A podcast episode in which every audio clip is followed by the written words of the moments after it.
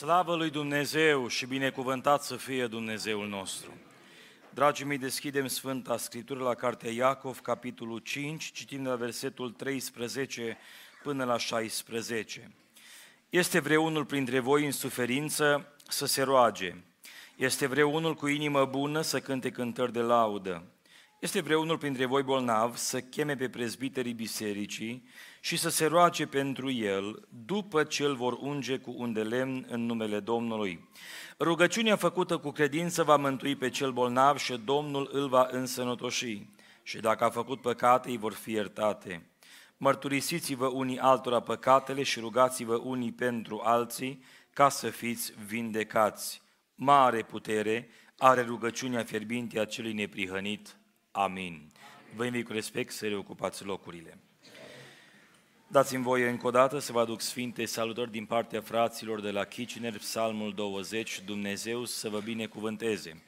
Mulțumesc fratelui păstor Adi Flora pentru primirea călduroasă și frumoasă, soției dumneavoastră Sora Camelia, care s-a ocupat de mine aceste zile împreună cu fratele Adi de nevoile care au fost. De asemenea, fratelui Cristi Olariu, care a venit și m-a luat de la aeroport, fratelui Andrei Vele împreună cu soția, care ne-au însoțit în aceste zile în diferitele întâlniri, fratele Daniel Hiticaș. Vă mulțumim fiecăruia, Domnul să vă binecuvânteze. Dumneavoastră vă mulțumesc pentru o părtășie frumoasă aici la Trosingen. Domnul să vă binecuvânteze. Dați-mi voie să vă spun în această seară că m-am simțit bine în mijlocul dumneavoastră. Întotdeauna e frumos în casa lui Dumnezeu, întotdeauna e frumos cu frații, dar e mai frumos când chiar e frumos cu frații împreună și zic din toată inima Dumnezeu să vă întărească pe mai departe, să slujiți pe Dumnezeu cu destoinicie. Doamne ajută la aceasta!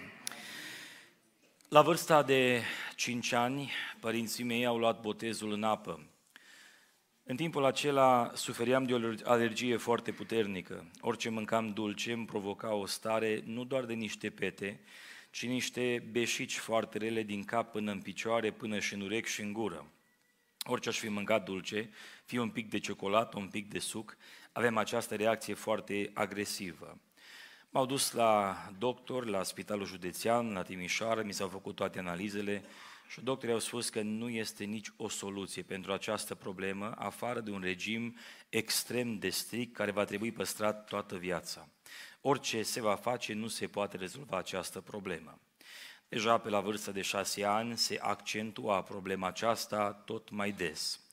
Mama mea a prins așa un curaj, știind că acum la frații pentecostali se face ungere cu un de lemn și într-una din zile, când eram în mijlocul unei astfel de reacții, m-a dus la adunare să mi se facă ungerea cu un de lemn. Am ajuns la Biserica Elim din Timișoara, am mers la biroul pastoral, unde fratele Teodor Codrean, împreună cu fratele eh, Dumitru Moț, erau prezenți să facă ungerea. Mă întreabă fratele Codreanu, ai ceva de mărturisit? La vârstă de șase ani, necrescut în biserică, nu prea am înțeles întrebarea, dar am zis, cred că am supărat pe mama și pe tata. Dumnealui se uită în uh, birou pastoral, care era destul de plin, cu mai mulți frați. Ați auzit, fraților, acest copil a avut ceva de mărturisit, voi ce aveți de mărturisit? După care s-a făcut ungerea cu un de lemn și rugăciunea. Când s-a terminat rugăciunea, fratele Mitică Moț zice, vedeți acest băiat, băiatul acesta va ajunge să predice Evanghelia în America. Au trecut mai mulți ani și această expresie profetică s-a împlinit nu doar în Canada, ci am ajuns chiar în America, pentru că atunci când Dumnezeu vorbește, El împlinește, lăudat să fie numele. Mai mult, când am plecat de la biserică, acea reacție care era deja în vigoare a început să se retragă. Am ajuns acasă împreună cu familia, la familia noastră, unde era ceva sărbătoare. Am întrebat pe mama ce am voie să mănânc și ea, crezând în toate inima, mi-a spus, poți să mănânci orice vrei. Am mâncat aceea seară și tort și ciocolată, am băut și cola. După câte am mâncat, eu trebuie să fiu mort a doua zi. Minunea mare, în schimb, este că din noaptea aceea Dumnezeu m-a vindecat pe deplin. Până în ziua de azi mănânc, după cum se vede pe mine că mănânc bine și prin Harul lui Dumnezeu sunt complet sănătos, că Dumnezeu e Cel care face semne și minuni, lăudat să fie numele Domnului. O tânără din biserica noastră, mai mult timp, a suferit, a avut niște dificultăți de sănătate. Frații slujitori s-au rugat, s-a făcut ungerea cu un de lemn și cu toate că s-au rugat frații, nu s-a vindecat. La un moment dat a fost o conferință organizată în cadrul adunării noastre, mai mulți frați slujitori din mai multe biserici au fost prezenți. A ieșit și această tânără la ungere cu un de lemn, s-au rugat frații pentru ea, chemând numele Domnului, și tot nu s-a vindecat. A mai durat un pic de timp și la un moment dat, la o tabără de tineret în care eram împreună, în timp ce s-a manifestat aceea problemă de sănătate a ei, Dumnezeu în timpul unor rugăciuni a dat vindecare și a vindecat-o pe deplin. M-aș întreba care a fost diferența. De ce la un caz s-a acționat pe loc, de ce la celălalt s-a durat un pic de timp? Dați-mi voie să vă mai dau un exemplu. Fratele păstor Moise Lucaci, un evanghelist de vârf din România, folosit de Dumnezeu într-un mod deosebit, a suferit mai mulți ani de zile de cancer. La un moment dat Dumnezeu l-a atins și a dat vindecare, dar după un oarecare timp a recidivat și din nou a venit cancerul. Când era în timpul suferinței sale, cineva l-a întrebat, cum rămâne cu Dumnezeul care face semne și minuni? La care fratele Moise Lucaci a spus, și de mor de boala aceasta, Dumnezeul meu, tot un Dumnezeu al minunilor rămâne. Realitatea, în schimb, a fost că fratele Moise a murit de boala aceea și nu s-a vindecat. Se pune o întrebare. Care a fost diferența între aceste cazuri? Oare au fost unii mai special care s-au rugat ca alții? Au fost niște frați cu mai multă putere comparată cu ceilalți? Oare cei în cauză aveau păcate nemărturisite, lucruri ascunse care au cauzat aceste stări? Oare nu s-a insistat în de ajuns înainte lui Dumnezeu? Oare n-a fost voia Domnului? Apar fel de fel de întrebări când este vorba de lucrarea de vindecare. Și pentru că în această seară se va face această lucrare a ungerii cu un de lemn, am primit acest îndemn să vorbim despre lucrarea de vindecare ca să înțelegem din lumina Sfintelor Scripturi cum lucrează Dumnezeu și care sunt situațiile care pot fi întâlnite, tocmai ca nu cumva să zică cineva, am fost la ungere, nu s-a întâmplat nimic. Probabil că fratele păstor nu-i sfânt îndeajuns, n-are curaj, n-are daruri. Probabil că frații care s-au rugat n-au avut credință. Sau să nu zic alții, cei care au ieșit în față erau necurați și Dumnezeu ne-a vindecat, precum multe alte ipostaze. Ca să nu mai zic curentele noi care pun în discuție că de fapt Dumnezeu nici nu poate îngădui ca cineva să fie bolnav și se pune o întrebare, oare ce spune Biblia vis-a-vis de aceste situații? În înțelegerea scripturală, dragii mei, lucrarea de vindecare a fost practicată de Domnul Hristos și de Sfinții Apostoli. Încă din viața Domnului Hristos ni se spune Matei în capitolul 8, Matei capitolul 10 cu 1 și în multe alte pasaje că Domnul Hristos a vindecat pe bolnavii care veneau la El. Prin cuvântul Lui i-a eliberat de boli, că El era Dumnezeu, lăudat să fie numele. Mai mult, apar apostolii acum înzestrați de Dumnezeu cu putere. Domnul spunea, vă dau putere peste orice putere a întunericului. Mergeți, vindecați pe bolnavi și scoateți afară dracii. Și apostolii au umblat în această trimitere a lui Dumnezeu. În fapte, în capitolul 3 apare Petru și Ioan și mergând la templu, un om cerșea de milă. Și Petru spune, probabil diferit de noi în vremea de azi, euro nu am, dacă vreți tradus, aur și argint nu am dar ce am îți dau în numele lui Isus, ridică-te în picioare. Și bolnavul s-a vindecat pe loc pentru că Dumnezeu lucra cu semne și minuni, mărit să fie Domnul. Găsim atâtea alte exemple în Noul Testament și nu ne ajunge timpul ca să luăm pe fiecare la rând să observăm de câte ori Dumnezeu nu și-a făcut numele de slavă. Ne spune că prin mâinile apostolului Pavel se făceau lucrări nemaipomenit de mari, încât se vindecau bolnavi și dacă erau atinși de haine, basmale, care au fost atinse de trupul lui Pavel, se vindecau. Dumnezeu lucra cu semne și minuni. Și dați-mi voie să vă spun, acel Dumnezeu care a lucrat acum 2000 de ani, lucrează și în ziua de azi, lăudați să fie numele. Acel Dumnezeu care a lucrat prin mâinile Domnului Hristos, care era Fiul lui Dumnezeu și era Dumnezeu, este prezent la Filadelfia și lucrează, lăudați să fie numele. Ăsta e Dumnezeul care lucrează, dragii mei. Și în înțelegerea penticostală, dacă vorbim acum despre noi, propriu zis, de la începutul mișcării penticostale, Hristos a fost văzut prin aceste cinci dimensiuni, ca Cel care este salvator, ca Cel care este sfințitor, ca Cel care botează cu Duhul Sfânt, ca Cel care vindecă bolnavii și ca Cel care este împărat care revine. Și această realizare, această credință a marcat pe cei care s-au numit penticostali. Pe Azus Street în 1906, când a început mișcarea botezului cu Duhul Sfânt. Cei care au fost martori oculari mărturiseau că au văzut cu adevărat lucrări nemaipomenite, până într-acolo încât la anumite rugăciuni, la unii le-au crescut mădularele înapoi. Le lipsea ureche și Dumnezeu a vindecat în așa mod încât a crescut înapoi. Au fost minuni nemaipomenite înregistrate de cei care au fost martori oculari. Dacă vorbim doar despre spațiul românesc pentecostal, dragii mei, atâtea minuni și semne a lăsat Dumnezeu încât ne revin, nu ne ajunge timpul să vorbim despre ele. Un frate care a fost martor locural povestea despre fratele Arcade și Ionică Lăzăreanu, tată și fiu, oameni folosiți de Dumnezeu cu multă putere. În timpul unei rugăciuni, la un moment dat pentru o femeie bolnavă care trăgea să moară, în timp ce se rugau frații, cel care acum mărturisea era copil în vremea aceea, zicea, am simțit un vuiet în cameră și am deschis ochii curios fiind. Când am deschis ochii, fratele Arcadi cu fratele Ionică pluteau în aer. Sub mâinile lor pe orizontală plutea bolnava. Și mă uitam acum, punând capul mai sub pat, să văd ce se întâmplă. Nu era nimic sub ei, era puterea Duhului Sfânt la lucru. În momentul când frații au zis amin la rugăciune, când femeia a lovit patul, a sărit direct în picioare complet vindecată. Așa manifestat Duhul Sfânt putere, dragii mei, și eu pentru asta zic preamărit să fie numele Domnului. Și vreau să vă spun că Duhul Sfânt, care lucra acum 150-60 de ani, încă lucrează și în vremea de azi și încă face semne și minuni pentru care biserica spune preamărit să fie numele Domnului. Dar, dragii mei, în cultura noastră mai recent evanghelică, a apărut o mișcare numită Noua Reformă Apostolică, NEAR în engleză sau NAR, cum zic românii. Această mișcare postulează că Dumnezeu nu vrea ca nimeni să fie bolnav. Dacă cineva este bolnav, înseamnă că nu este copil al lui Dumnezeu.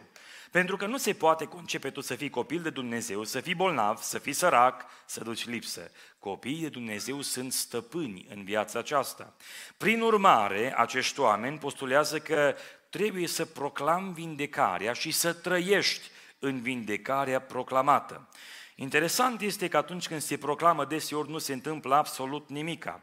Cu toate că Dumnezeu lucrează și are putere, aceste mișcări lasă mult de gândit vis-a-vis de veracitatea lor biblică. Nume faimoase precum Kenneth Hagin, Kenneth Copeland, Jesse Duplantis, Benny Hinn, Joyce Myers, Joel Austin, mai recent în România, Andrei și Filip și mulți alții propagă astfel de învățături și mulți les necrezători merg după ei spunând asta e calea lui Dumnezeu. Și eu îmi pun o întrebare, cum arată vindecarea în lumina Sfintelor Scripturi? Haideți împreună să observăm de fapt de unde vine boala, ca să putem apoi vorbi despre vindecare, să înțelegem perspectiva scripturală și să vedem ce ar trebui să facă Biserica Filadelfia în această seară când se va face ungerea cu un de lemn și care ar trebui să fie așteptarea noastră. În primul rând, dragii mei, de unde vine boala? Boala poate să vină, în primul rând, din cauza păcatului adamic. Geneza 3 cu 17. Din pricină că n-ai ascultat, blestemat este acum pământul din pricina ta. Din pricina neascultării lui Adam a intrat blestemul în lumea aceasta și tot ceea ce a fost făcut bun de Dumnezeu a fost corupt din cauza păcatului omului adăugăm aceste expresii Roman 5 cu 12. De aceea, după cum printr-un singur om a intrat păcatul în lume și prin păcat a intrat moartea, și astfel moarte trecută asupra tuturor oamenilor, din pricina că toți au păcătuit. La ora actuală, noi existăm sub ceea ce se numește în știință legea entropiei. Vă cumpărați o mașină bună, foarte bună. În preț de câteva luni de zile nu mai este la fel de bună. Apare praf pe bord, dacă nu duci la curățat și ai copii, apare mâncare prin mașină, la un moment dat începe să se strice la motor, la frâne, totul se consumă. Roțile nu mai sunt ce erau, pentru că legea entropiei arată că tot ceea ce este organizat duce spre dezorganizare, spre haos. Și, dragii mei, aceasta este lumea în care noi trăim. Totul este corupt. Uitați-vă la noi că murim din momentul când ne naștem. De micuți, de fapt, începe să bată ceasul, nimeni nu știe cât are, dar la un moment dat viața aceasta se sfârșește. Și asta dovedește că noi suntem în lumea aceasta coruptă din pricina păcatului. Toate acestea fac parte din cursul natural al vieții noastre și boala este un efect natural cauzat din cauza blestemului păcatului originar. Prin aceasta se explică cum se poate naște un copil bolnav. Se poate. Pentru că în lumea aceasta lucrurile nu sunt raiul lui Dumnezeu. A fost odată Edenul. De aceea cântam noi așa frumos, se va spune odată că a fost un pământ un rai și o grătină acolo în pământ. Dragii mei, gândiți-vă la faptul că a fost un Eden, l-am pierdut. Noi de aceea așteptăm împărăția care va să vie. În împărăția care vine nu este suferință, nu este boală, acolo Domnul va fi împreună cu noi, lăudat să fie numele. Și de aceea Biserica Domnului spune, Maranata, vino Doamne Iisuse. Dragii mei, boala poate în primul rând apărea din cauza efectelor naturale cauzată de păcat în lumea noastră. În al doilea rând, boala poate apărea și din cauza neatenției noastre. Întoarceți împreună cu mine în 2 Samuel, capitolul 4, cu versetul 4 și observăm o situație din viața unei persoane care a avut o astfel de situație. Ionatan, fiul lui Saul, avea un fiu olog de picioare și în vârstă de cinci ani. Când a venit din Israel vestea morții lui Saul și a lui Ionatan, doi ca lui l-a luat, a fugit și fiindcă se grăbea să fugă, a căzut și a rămas olog, numele lui era Mefiboset. Vă pun o întrebare, ce vină a avut copilul acesta? Nu l-a bătut soarta, nu a fost aici vorba de păcat originar de la Adam, nu s-a născut o loc de picioare, ci din cauza unei neatenții, din cauza unui accident, acest copil a rămas olog de picioare. A crescut om mare și tot olog a rămas. Cel mai trist este cazul lui Mefiboset, pentru că el măcar n-a avut nimic de contribuit în situația aceasta, a fost pur și simplu o victimă colaterală. Sunt boli care sunt cauzate din cauza nevegherii noastre. De exemplu, alimentația și stilul de viață poate cauza probleme în viața noastră. Eh, nou românilor ne place să mâncăm slănină și cărnat și multe altele și nu sunt antiporc. Până mai recent cu tata socru eram oarecum obligat să tăiem porc în fiecare an, ca așa e tradiția la români. Și pentru că tata socru are numai doi generi, au spus pentru voi fac aceasta și noi spuneam pentru dumitale, venim cu tine de dragul dumitale. Că de altfel nu chiar ne spuneam noi la 4 dimineața, la 6 dimineața să mergem să tăiem porcul. Ei, dragii mei, nouă ne place să consumăm mâncăruri și ne mirăm că apoi apar fel de fel de dereglări, precum colesterol și multe altele. Un frate spunea, ca să fie mai ușor la colesterol slănina, o tai felii mai subțiri, în aceeași cantitate. Și atunci nu e așa de rău. Observați că anumite feluri de alimentație ne vor deregla. Ă, mie îmi place foarte mult și m-am mărturisit prea des că am ajuns să primesc cadouri în felul acesta, să mănânc ciocolată. Vă rog, nu cumpărați ciocolată, că m-am mărturisit prea mult despre aceasta. Îmi place foarte mult. Dacă mă slobod la ciocolată, nu mai opresc.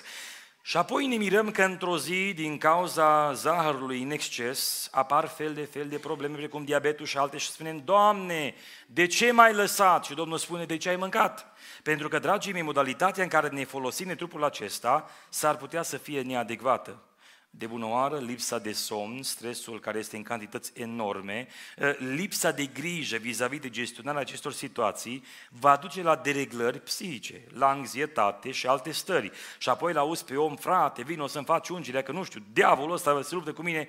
Nu-i diavolul, mâncă și dormi. Și dacă mânci și dormi, vei vedea că dispare și anxietatea și multe altele. Sunt situații cauzate de noi, ca să nu mai zic despre acele aspecte cu adevărat negative. Consumul de alcool, tutun, droguri și multe altele duc la dereglări și îmbolnăviri serioase. Și apoi omul care viață întreagă a fumat cu cancer la gât și la plămâni spune unde-i Dumnezeu ăla care spun pocăiții că vindecă? Și Dumnezeu este în cer, acolo ne-a fost întotdeauna. Cine te-a pus să-ți nenorocești trupul care ți l-a dat Dumnezeu ca și un cadou? Dragii mei, respectați sănătatea care am primit-o ca dar de la Dumnezeu. E mare har să fim sănătoși, să ne fi dat voie Dumnezeu să ne naștem sănătoși. Domnul să ne păstreze astfel. De aceea, nimeni când are durere de cap sau o răceal nu spune, vai, lipsească ispita mustă Domnul pe satana. Luăm un paracetamol, un Tylenol sau un ibuprofen ca să treacă aceste dureri, că realizăm că fac parte din tiparul zilei. N-am băut destul apă, m-am culcat prea târziu, mi-am dereglat somnul și probabil de-aia mă doare capul. Nimeni nu invocă ispita să lipsească. Sunt situații de sănătate sau lipsă de sănătate care pot apărea din cauza neatenției noastre. 3. pot apărea situații de boală din cauza păcatului personal. Da, se poate întâmpla și aceasta. Ioan, capitolul 5, cu versetul 14, vorbea acum Mântuitorul față de o astfel de situație. După ce Iisus l-a găsit în templu și a zis, iată că te-ai făcut sănătos, de acum să nu mai păcătuiești ca să nu ți se întâmple ceva mai rău. Din cauza păcatului personal, se poate să vină peste noi acum o pediapsă, o luptă, o boală. Și, dragii mei, plata păcatului, spune Roman 6 cu 23, este moartea. Cea mai mare boală care o suferă omul în trup este moartea aceasta. Trupul se degradează pe zi ce trece, de aceea așteptăm izbăvirea și vindecarea totală când va veni glorificarea și Domnul ne va lua acasă. Pavel observă că neatenția la cina Domnului s-ar putea să cauzeze astfel de stări. 1 Corinteni 11 cu 29. Dacă nu suntem atenți față de cina Domnului și nu deosebește cineva trupul Domnului, ne facem vinovați. Din pricina aceasta, spune mai departe, sunt între voi mulți neputincioși, bolnavi și nu puțin dorm. Pentru că nu suntem atenți cu lucrurile sfinte, s-ar putea să apară boala în viața noastră. Și aici, la un astfel de capitol, este nevoie de un alt fel de tratament ca să ieșim din situație. În al patrulea rând, pot să apară boli din cauza atacurilor demonice. Se poate întâmpla și așa ceva. Întoarceți împreună cu mine la cartea Luca, capitolul 13, cu versetul 16. Domnul Iisus Hristos spune astfel, Dar femeia aceasta, care este o fică a lui Avram și pe care satana o ția legată de 18 ani. Femeia aceasta gârbovă nu era gârbovă că o cărăt prea mult în spate poveri. Nu era gârbovă că o făcut genoflexiuni dimineața și o întors spatele. Nu i s-a blocat nervul sciatic. Pe femeia aceasta o ținea legată satana. Și aici pot fi boli care sunt cauzate din partea unor atacuri demonice. De bună oară, poate să se întâmple din cauza că s-a deschis ușa către un atac revind înapoi printr-un păcat. Găsim în 1 Samuel, capitolul 16, cu versetul 14 aceasta. Duhul Domnului s-a depărtat de la Saul și a fost muncit de un duh rău care venea de la Domnul. Nu Dumnezeu este cel care face rău, ci duhurile rele care cer omul să fie chinuit din cauza păcatelor și Dumnezeu poate îngădui din cauza neatenției și nevegherii noastre. Mai mult, se poate din cauza că diavolul ne cere ca să fim cernuți și să fim încercați. Aduceți-vă aminte de Iov, despre care diavolul spune, dă-mi-l pe mână ca să-l chinui un picuț și îți garantez că te va blestema în față. Diavolul ne cere zilnic. E numai harul Domnului care ne păstrează în bunătatea Lui și în sănătate. Dumnezeu e bun, mărit să fie numele. Și totuși sunt momente când Dumnezeu poate îngădui. Petre, Satan a cerut să vă cearnă ca greul, dar eu m-am rugat pentru voi. Ce s-a rugat Domnul? Ca să nu-i se piardă credința. Nu spune ca să nu fii cernut, nu spune ca să nu treci pe acolo, a fost îngăduit să treacă pe acolo, dar m-am rugat să nu ți se piardă credința. Și în aceste momente, Dumnezeu e Cel care rămâne cu noi mărit să fie numele Domnului. Aș vrea să fac aici o clarificare. La ora actuală, diavolul are acces la, la, la locul unde este Dumnezeu. Găsim scris în Iov, dragii mei, în capitolul 1 și 2, despre acest, această situație în care când se întâlnește Dumnezeu cu îngerii săi, apare și satana. În Efeseni 6 cu 12 ne spune Apostolul Pavel că noi nu avem de luptat împotriva cărnii și a sângelui, ci împotriva stăpânitorilor, domnilor, căpetenilor și împotriva duhurilor răutății care sunt, nu sunt în iad, nu sunt aici printre noi, măcar că sunt și aici printre noi, care sunt în locurile cerești. De aceea, uneori în rugăciune necesită o luptă asiduă ca să biruim. Daniele, rugăciunea ta a fost ascultată din prima zi. Dar timp de 21 de zile a fost o luptă în spațiul spiritual. Tu nu vezi asta. Și atunci a venit Arhanghelul Mihail, a luptat apărătorul poporului tău și am venit să vă aduc răspunsul. Sunt dinamici în sfera spirituală care noi nu le putem înțelege. Dumnezeu are o rânduială, dragii mei, noi nu putem percepe. De aceea uneori necesită luptă în rugăciune. Aș vrea să fac în schimb aici o remarcă extrem de importantă. Dragii mei, Dacă noi ne jucăm cu pocăința, s-ar putea să fim îngăduiți într-un moment de înșelăciune. S-a întâmplat uneori să zică cineva, am avut o prorocie și uite că am fost încurcat, proroc mincinos și fel de fel de alte lucruri. S-ar putea ca tu să fi avut o problemă și să fii îngăduit. Dați-mi voi să vă citesc un text extrem de complicat și perplex pentru noi. Întâi Împărați, capitolul 22, citim de la versetul 19. Aici vorbim despre Ahab, care face un legământ cu Iosafat și vor să meargă la război. Și Ahab întreabă prin prorocii săi dacă să meargă. Și prin toți prorocii vine răspunsul categoric, du-te că-i vei bate. Mai este vreun proroc printre noi? Este unul și îl cheamă Mica. Și vine Mica și spune și el, du-te Ahab că Domnul cu tine. De câte ori te pun să jur că îmi zici adevărul? Și acum au zis ce se întâmplă. Și Mica a zis, ascultă dar cuvântul Domnului. Am văzut pe Domnul stând pe scaunul lui de domnie și toată oștirea celor stând lângă el, la dreapta lui și la stânga lui. Și Domnul a zis, cine va amăgi pe Ahab ca să se sui la Ramot din Galat și să piară acolo? Și au răspuns unul într-un fel și altul într-altul. Și un duh a venit și s-a împățișat înaintea Domnului și a zis, eu îl voi amăgi. Domnul ne-a zis, cum? Voi ieși, a răspuns el, și voi fi un duc de minciună în gura tuturor prorocilor lui. Domnul a zis, îl vei amăgi și îți vei ajunge ținta, ieși și fă așa. Și acum iată că Domnul a pus un duc de minciună în gura tuturor prorocilor tăi, care sunt de față, dar Domnul a hotărât lucruri rele împotriva ta. Dragii mei, Dumnezeu nu poate fi ispitit să facă răul, dar Dumnezeu este un judecător drept în toate lucrurile. De aceea spune Biblia, ce seamănă omul, aceea va și secera. Nu vă jucați cu Dumnezeu. E prea sfânt Dumnezeu, dragii mei, să ne punem la întrecere cu El pentru că s-ar putea să fim îngăduiți într-o stare în care mai apoi să plângem, să ne bocim și să fim uimiți de rezultatele în care intrăm. Întoarceți împreună cu mine în Cartea Psalmilor, în capitolul 18, Psalmul 18, cu versetul 25. Tălmăcim situația acum cu Mica și cu Ahab. Cu cel bun tu te arăți bun, cu omul neprihănit te arăți neprihănit, cu cel curat te arăți curat și acum auziți, și cu cel stricat te porți după stricăciunea lui.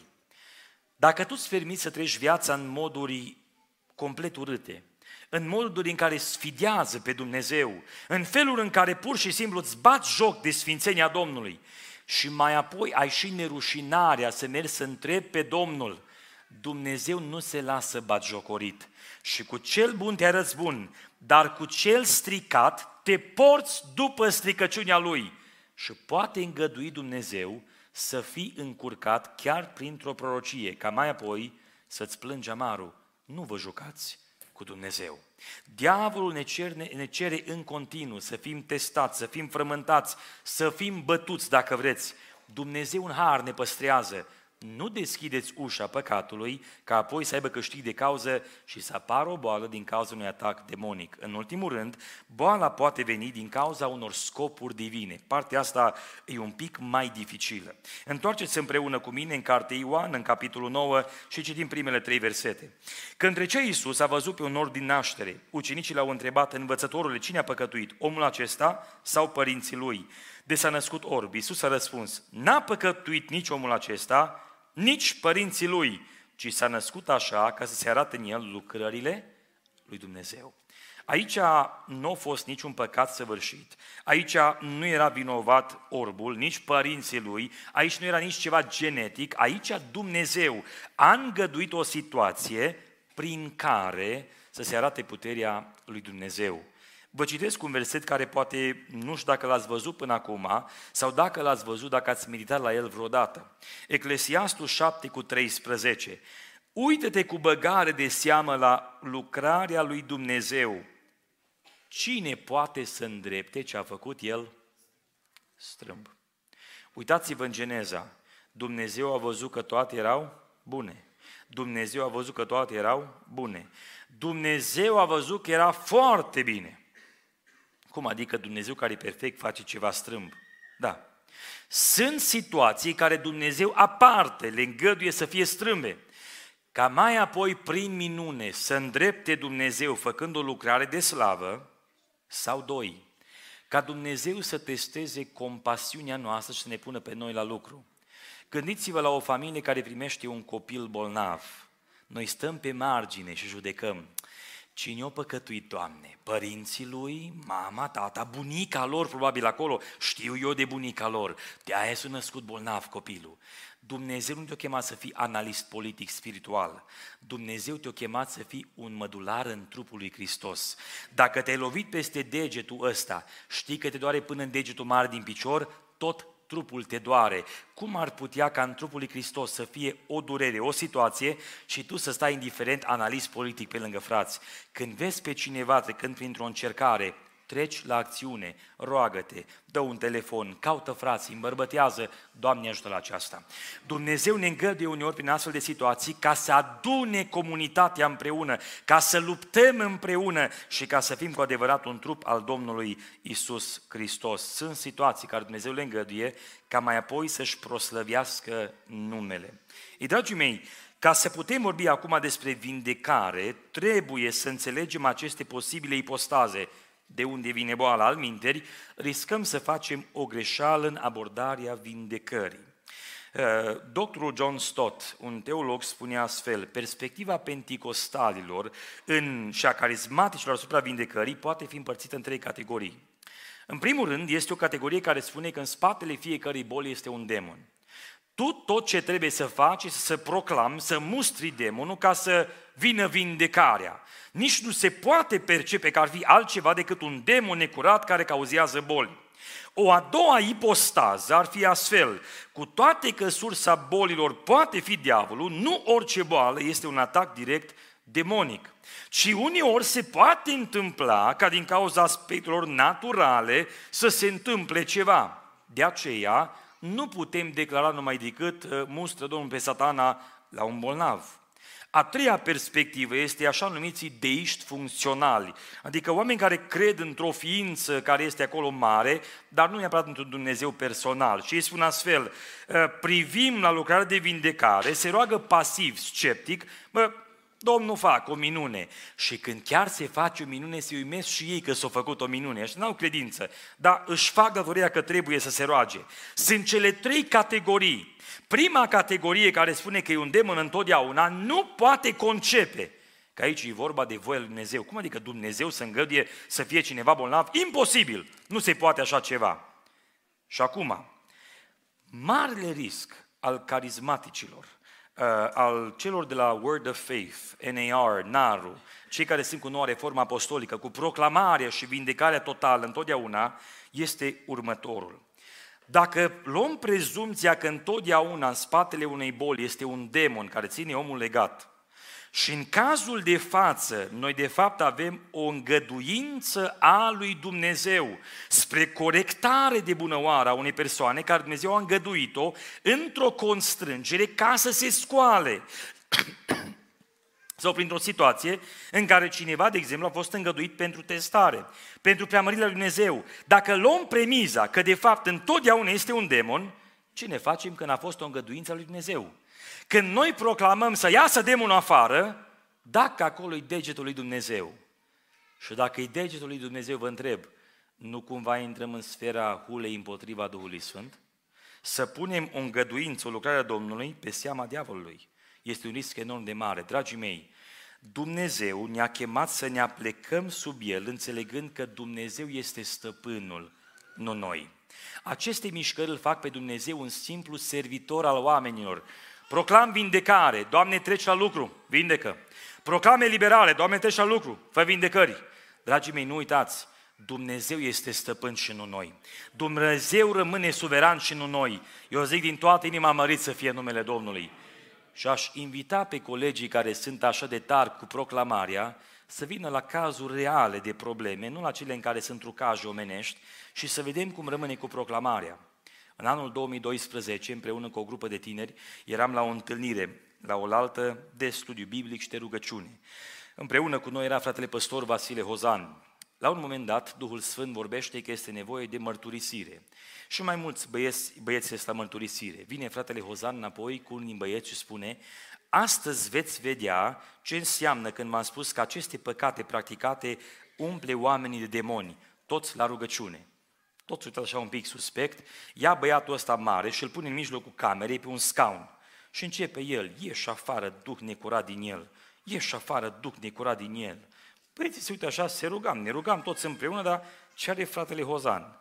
Deodată băiatul acesta cade capul în jos și este aruncat complet jos. Se zvârcolește, începe să zbiere, să urle, vomită verde și în toate felurile. Și începe o rugăciune care a durat trei ore. Timp de trei ore în continuu, luptă în rugăciune. Aș vrea să văd proclamarea aceea, te proclame liberat. Când sari la gâtul tău, cum a la unii băieți, ă, și ăsta e necurat, și ăsta e necurat, te-ai mărturisit, nu, repede la mărturisire afară. Sărea în dreptul unora și în continuu rugăciune, ieși afară, duc necurat. La un moment dat, ca să vedeți ce înseamnă cu adevărat autoritate din partea Duhului Sfânt, se apleacă fratele Hozan lângă el și își șoptește ceva la ureche. Și o pleacă jos fratele Hozan. Toți un pic panicați se uită și băiatul se pune pe un pat și nu mai mișcă deloc. Făcea numai semne, bătea din degete, nu zicea niciun cuvânt. Mă cobor jos că trebuia să plec acasă, soția trebuia să nască în zilele acelea, mă duc până la fratele Ozan, zic, eu mă duc acasă. Ce i-ai spus la băiatul ăsta? Zice dumnealui, i-am poruncit să fie legat până la ora 12, n-are voie să vorbească. Și la 12 se iasă Duhul din el. La 12 fix, pe muche a ieșit demonul din el, a fost eliberat, s-a ridicat, s-a uitat în jur, a început să vorbească, a mâncat, a început să citească în Sfânta Scriptură, Dumnezeu a făcut o eliberare, dragii mei. Asta înseamnă autoritate din partea Duhului Sfânt. Ce-mi doresc din toată inima, în această dunare, să lase Dumnezeu pe Duhul Sfânt la lucru. Nu trucajele oamenilor, nu lucruri inventate, adevărata lucrare a Duhului Sfânt. Doamne lucrează la Filadelfia. E, dragii mei, acum concludem cum arată vindecarea trupească în lumina Sfintelor Scripturii.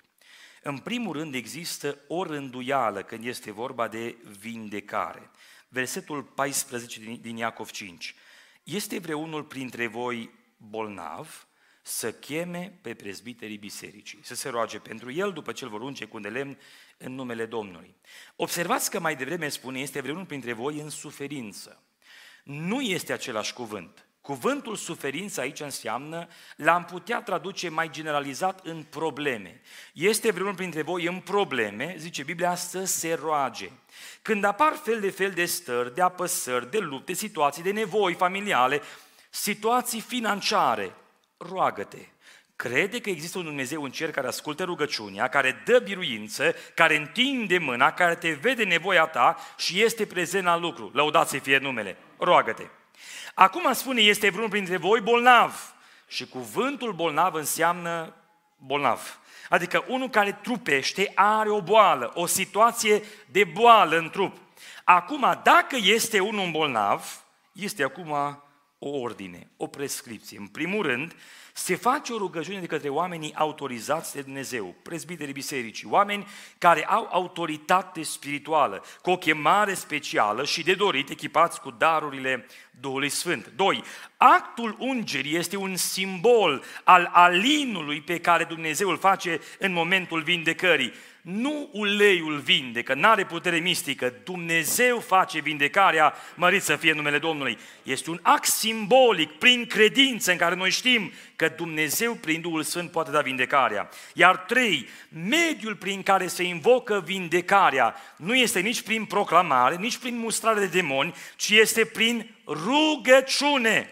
Să se roage pentru el, Cuvântul original înseamnă să se proșterne înainte lui Dumnezeu, o umilință totală, înțelegând că nu aici stă vindecarea în mâna noastră, vindecarea stă în mâna lui Dumnezeu.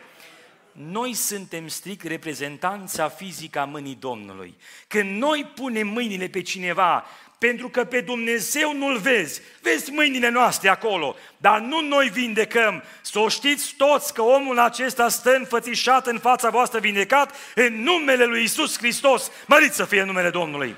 Cel ce face vindecare este Dumnezeu, dragii mei. În al doilea rând, se cere o cercetare asiduă a persoanei care este în încercare. Versetul 15. Rugăciunea făcută cu credință va mântui pe cel bolnav și Domnul îl va însănătoși și dacă a făcut păcate, îi vor fi iertate. Mărturisiți-vă unii altora și rugați-vă unii pentru alții ca să fiți vindecați. Este nevoie de o analizare. De aceea, întotdeauna la ungerea cu un de lemn, slujitorii întreabă, este ceva de mărturisit? Dragii mei, noi nu acuzăm pe nimeni, dar dăm momentul de mărturisire, dăm ocazia aceea să se facă, ca apoi lucrarea să fie făcută după rânduială. Sunt persoane care pot fi vindecate, dar refuză să se îndrepte. Și din cauza aceea apare aici o problemă. Niște frați se adună împreună la rugăciune. I-aș numi cu adevărat sfinți al lui Dumnezeu. Oameni care vremea vechi comunist au suferit, au fost trimiși în lagăr, în Siberia, la Cernăuți, au suferit pentru Domnul. Și sunt chemați la un bolnav. Printr-un frate ruț, Domnul descoperă, tu ai ceva de mărturisit. Mărturisește și în aceste momente vei fi vindecat. Ies toți afară și rămâne doar cu un frate, fratele Vorobeț, un om al lui Dumnezeu, care rămâne cu acest bolnav să discute. După ce gata mărturisirea, intră înapoi înăuntru, frații. Rusul spune așa, nu ne rugăm pentru vindecare, noi doar mulțumim Domnului că l-a vindecat, e foarte simplu, așa au zis Duhul Sfânt. Frații încep în rugăciune. În timp ce se roagă, îi oprește fratele rus. Tu n-ai mărturisit ceea ce trebuia înaintea lui Dumnezeu, nu te vindecă Domnul. Intră în mărturisire. Am înțeles, mă mărturisesc. Ies toți iar afară, iar rămâne la mărturisire, vin iară frații înapoi. Intrăm în mulțumire. În timp ce mulțumesc, zice acest frate rus încă o dată, opriți-vă, tu n-ai mărturisit problema reală. Domnul nu te vine că dacă nu te mărturisești. La care fratele spune așa, dacă e vorba despre problema la care mă gândesc eu, mai bine să mor decât să mă mărturisesc. În trei zile a murit. Sunt situații în care refuzăm să ne căim în fața lui Dumnezeu și Dumnezeu îngăduie o constrângere pentru că altfel nu ne trezim. Ai venit la adunare 20 de ani, ai auzit predică după predică, ești enciclopedie penticostală, stând de bancă. Ai auzit cântare după cântare, ai fost la consiliere, te-ai, ai fost sfătuit. Într-o seară de har, Duhul Sfânt ți-a vorbit la problema ta. Și cu toate astea refuzi să schimbi viața. Nu-i problemă. Are Dumnezeu act de cojocul tău. Și intră Duhul Sfânt într-o operațiune specializată în care te constrânge și începe Domnul să frământe lutul vieții tale. Și în frământarea aceea inevitabilă apar fel de fel de întrebări. E contextul cel mai optim de mărturisire.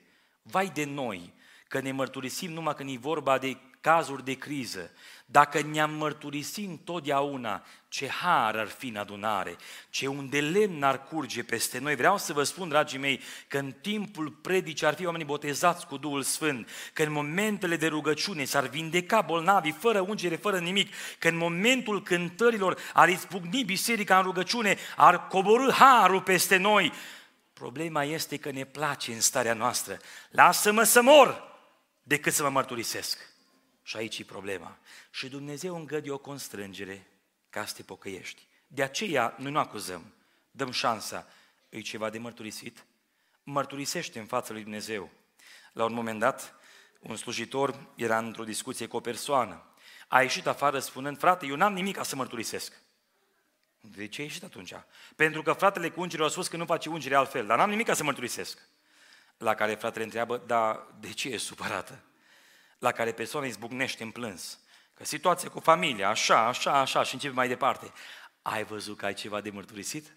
Ai văzut că sunt frământări? Și uneori cele mai sensibile și simple lucruri trecem cu vederea. Nu uitați, să fim sfinți în toată purtarea noastră, Doamne ajută! În al treilea rând, dragii mei, se cere credință în puterea lui Dumnezeu. Versetul 15, rugăciunea făcută cu credință va mântui pe cel bolnav. În momentul când noi ne rugăm, noi ne rugăm crezând din toată inima că Dumnezeu este Cel care poate azi, acum, aici, să vindece bolnavii. De fapt, această credință se leagă de ceva foarte specific. 1 Ioan 5 cu versetul 14. Îndrăzneala pe care o avem de la El este că dacă cerem ceva după voia Lui, ne ascultă. Și dacă știm că ne ascultă, orice i-am cere, știm că suntem stăpâni de lucrurile pe care i le-am cerut.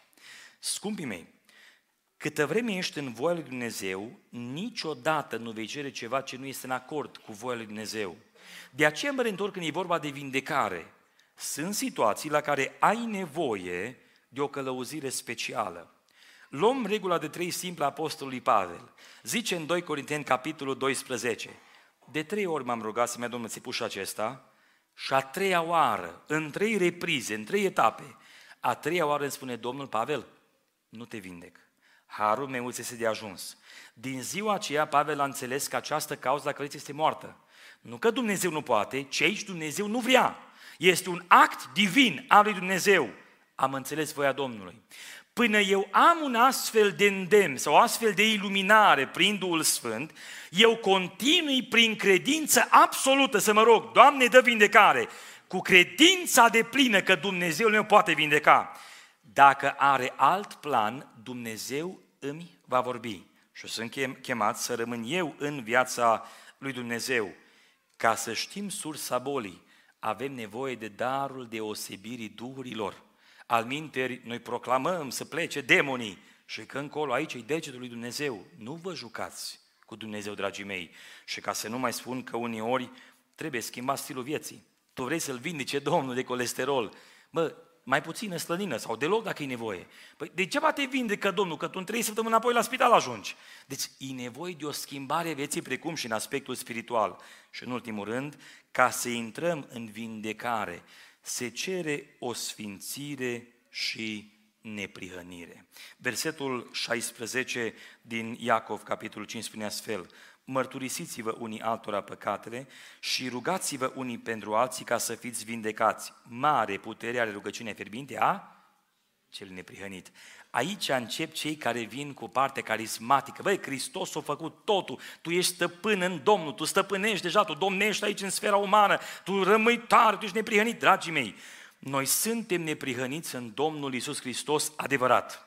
Și acum, cel neprihănit descris aici, spunea un teolog, este acel unul care face acele lucruri plăcute lui Dumnezeu în conformitate cu voia lui, ceva ce nu este simplu, dar la îndemâna oricărui credincios. Iacov 2 cu 21. Avram, părintele nostru, n-a fost el socotit neprihănit prin fapte când a adus pe fiul său Isaac jertfă la altar, nu ne mântuie faptele, faptele dovedesc ce este în inima noastră. Dacă ești cu adevărat pocăit, dacă ești neprihănirea lui Hristos, se vede în viața ta. Cine are nădejdea aceasta se curăță, după cum el însuși este curat. Asta înseamnă să trăiești, să rămâi în neprihănirea care Dumnezeu o vrea. Dragii mei, ani în urmă frații au înțeles ca să vii la Dumnezeu pentru un moment de vindecare, era un proces de sfințire, era un proces de apropiere de Dumnezeu. Revin, noi nu ne putem cumpăra bunăvoința Domnului, dar printr-o reverență și umilință absolută, oamenii știau că Dumnezeu e sfânt cu adevărat, dragii mei. Ziceau frații bătrâni, trei zile de post era ceva normal ca să mergi la un bolnav să faci rugăciune. Era ceva cerut din definiție. Ba mai mult, mergeai la un proroc să întrebi pe Domnul, mergeai la plajă, la McDonald's și hai la proroc să întrebăm pe Domnul. Să te în zi de post, frații, să te în rugăciune, Doamne, răspunde la cauza noastră, dacă vei voi. Și apoi mergeau la rugăciune. Apoi ne întrebăm azi, de ce nu mai face Dumnezeu? Nu s-a schimbat Dumnezeu. Dumnezeu rămâne Dumnezeu, mărit să-i fie numele. Noi ne-am schimbat. Hai să ne pocăim din toată inima și Dumnezeu în seara aceasta să facă semne și minuni. Și, dragii mei, faceți loc în final că sunt situații când Dumnezeu poate chiar nu vrea să vindece. Sunt situații când Dumnezeu are un alt plan. 2 Timotei, capitolul 4, cu versetul 20. Erast a rămas în Corint, iar Petrofim l-am lăsat bolnav la Milet. Ziceau carismaticii. Păi cum de nu l-a vindecat Pavel Petrofim? Auzi, pentru că n-a avut credință. Bă, dacă apostolul Pavel nu a avut credință, dacă Pavel nu a avut credință, care prin mâinile lui se făceau lucrări nemaipomenite, apă, Doamne, iartă-mă, am ajuns să ne batem joc de Sfânta Scriptură. Dragii mei, sunt situații care Dumnezeu le vede mult mai profund ca noi. Să învățăm să ne submunem sub mâna tare a lui Dumnezeu. Rămâne la atitudinea stăpânului. O persoană într-o situație de recuperare, numai unor situații complicate din viața lor, simțea că nu vine vindecarea. Un consilier vorbește cu acea persoană, spune astfel, auzi, Dacă te-ar vindeca Dumnezeu de această situație, te întoarci înapoi la cele căi păcătoase? Și persoana spune, da, aș întoarce. Vă întreb, nu-i harul Domnului că îngădui boala? Nu-i Dumnezeu care îl ține în perimetrul său să nu o ia la fugă? Dumnezeu îl mântuie, ascultați-mă atenți acum, să nu greșim, prin boala aceasta, adică nu este ispășitoare, nu poate fi mântuit prin boală, numai prin Hristos, dar Dumnezeu îl limitează într-o sferă ca să rămână în grădina lui Dumnezeu, că dacă nu o ia la vale și atunci Dumnezeu îngăduie să fie strâns acolo ca să rămână în planul mântuirii. Numai jertfa lui Hristos ne mântuie, numai jertfa lui Hristos ne dă biruință, numai Dumnezeu ne poate da izbăvirea, dar Dumnezeu ca un tată bun vrea mai mult mântuirea noastră decât fericirea noastră. Ascultați-mă bine la consiliere, dar n-ar vrea Dumnezeu ca eu să fiu nefericit. Nu, mă, nu. Pe Hristos l-a zdrobit Dumnezeu, dar tu, Sfântul din Trosingă, n-are cum să te întristeze pe tine, Domnul. Vai ferească Dumnezeu! Dragii mei, Dumnezeu vrea mântuirea noastră și asta înseamnă să ne smerim sub mâna Lui, oricare ar fi voia Domnului. Luând toate aceste principii împreună, în această seară când se va face ungerea cu un de lemn, toți, de la mic până la mare, de la bărbat la femeie, tânăr și bătrân, credem din toată inima că Dumnezeu vindecă bolnavi în această seară. Se va face ungerea cu un de lemn, slujitorii se vor ruga, noi nu proclamăm nimic, noi zicem, Doamne, coboară Tu la noi, cum se uită robul la mâna stăpânului, ne uităm noi la Tine, dă vindecare în seara aceasta. Și dacă în dreptul cuiva Dumnezeu are alt plan, să vorbească Duhul Sfânt, să numineze Duhul Sfânt, și dacă în dreptul unia Dumnezeu are alt plan, să ne smerim sub mâna tare a lui Dumnezeu, ca să rămânem sub binecuvântare. Și pentru că este seara când ne despărțim, dați-mi voie să vă las o binecuvântare. 2 Timotei 4, cu versetul 18. Domnul mă va izbăvi de orice lucru rău, ca să intru în împărăția Lui Cerească. A Lui să fie slava în vecii vecilor. Amin.